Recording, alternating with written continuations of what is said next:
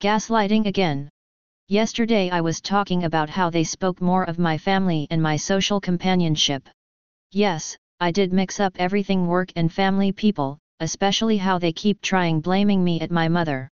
They got my grandmother and grandaunt separated from me for they are elders in the family and their support will keep the family closely linked. They were communicating and talking about my life. And, these people have been overhearing and bothering at me. I did say about how they have stalked or eavesdropped about my first business dinner at Australia with my sponsors and cyberstalking using gaslighting approach claiming as misguiding me by taking me to the dinner. So, for any of the other social events and professional development activities. This did have its implication though not on the people but at my shyness for photos that I used to avoid getting caught or go at the back for photos. I am not an extrovert as such and unless there is someone who can tell me I cannot even pose for a photo that can show emotions. I remember about how they were talking about my research and even my research supervisor. It is not the man or the woman issue and it was difficult to ask them why they are talking as my parents despite recognizing that they are for that is how the voices were and I was sick when they started it all at me. Sometimes, they used to harass me after a hard day as a group yelling, and at my parents talking about my wedding. My mother had her own issues but these people were doing this to me. I still remember about how someone from the church and who have been helped a lot by my grandparents betrayed them by talking during one such calls about my emotions at someone whom they imagined. They asked me over one such illicit or rerouted calls about my emotions as sexual and at somebody. They drove me mad that day and I was not knowing about whom they were yapping.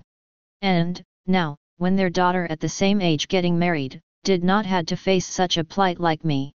We will not be speaking bad about her emotions like her mother, even for what she spoke on the stage we may only say that she is growing up unlike how her mother was humiliating and sabotaging my emotions by taking place and speaking as if it was my mother.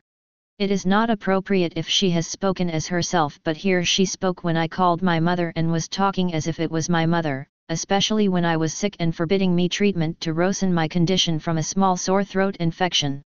Something I learned on that day is the value that I should cherish more about my family and the education, is that we do not cry over the past while rejoicing the blessings of God in the present. We rejoice more that the Lord has made things work for us than lamenting about the hardships, sympathizing ourselves, and stirring pity for those hardships. We practice gratitude to the Lord.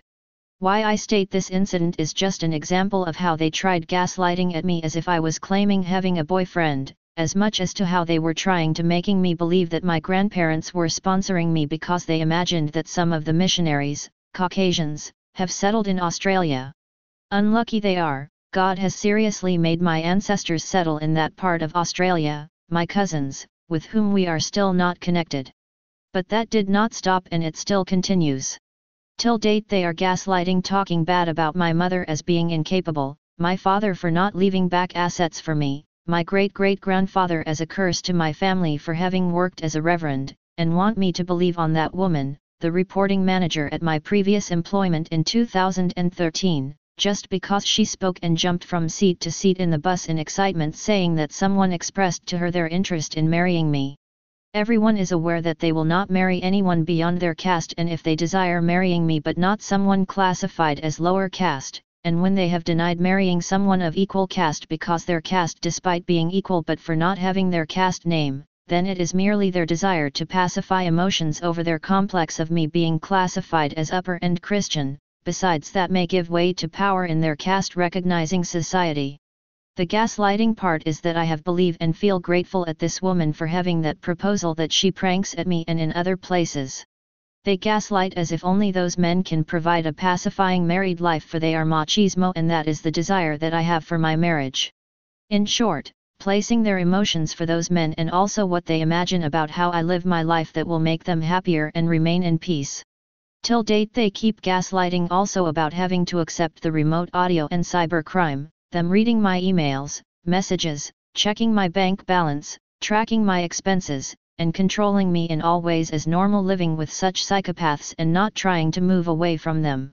They gaslight that them trying to control what I eat and drink as normal.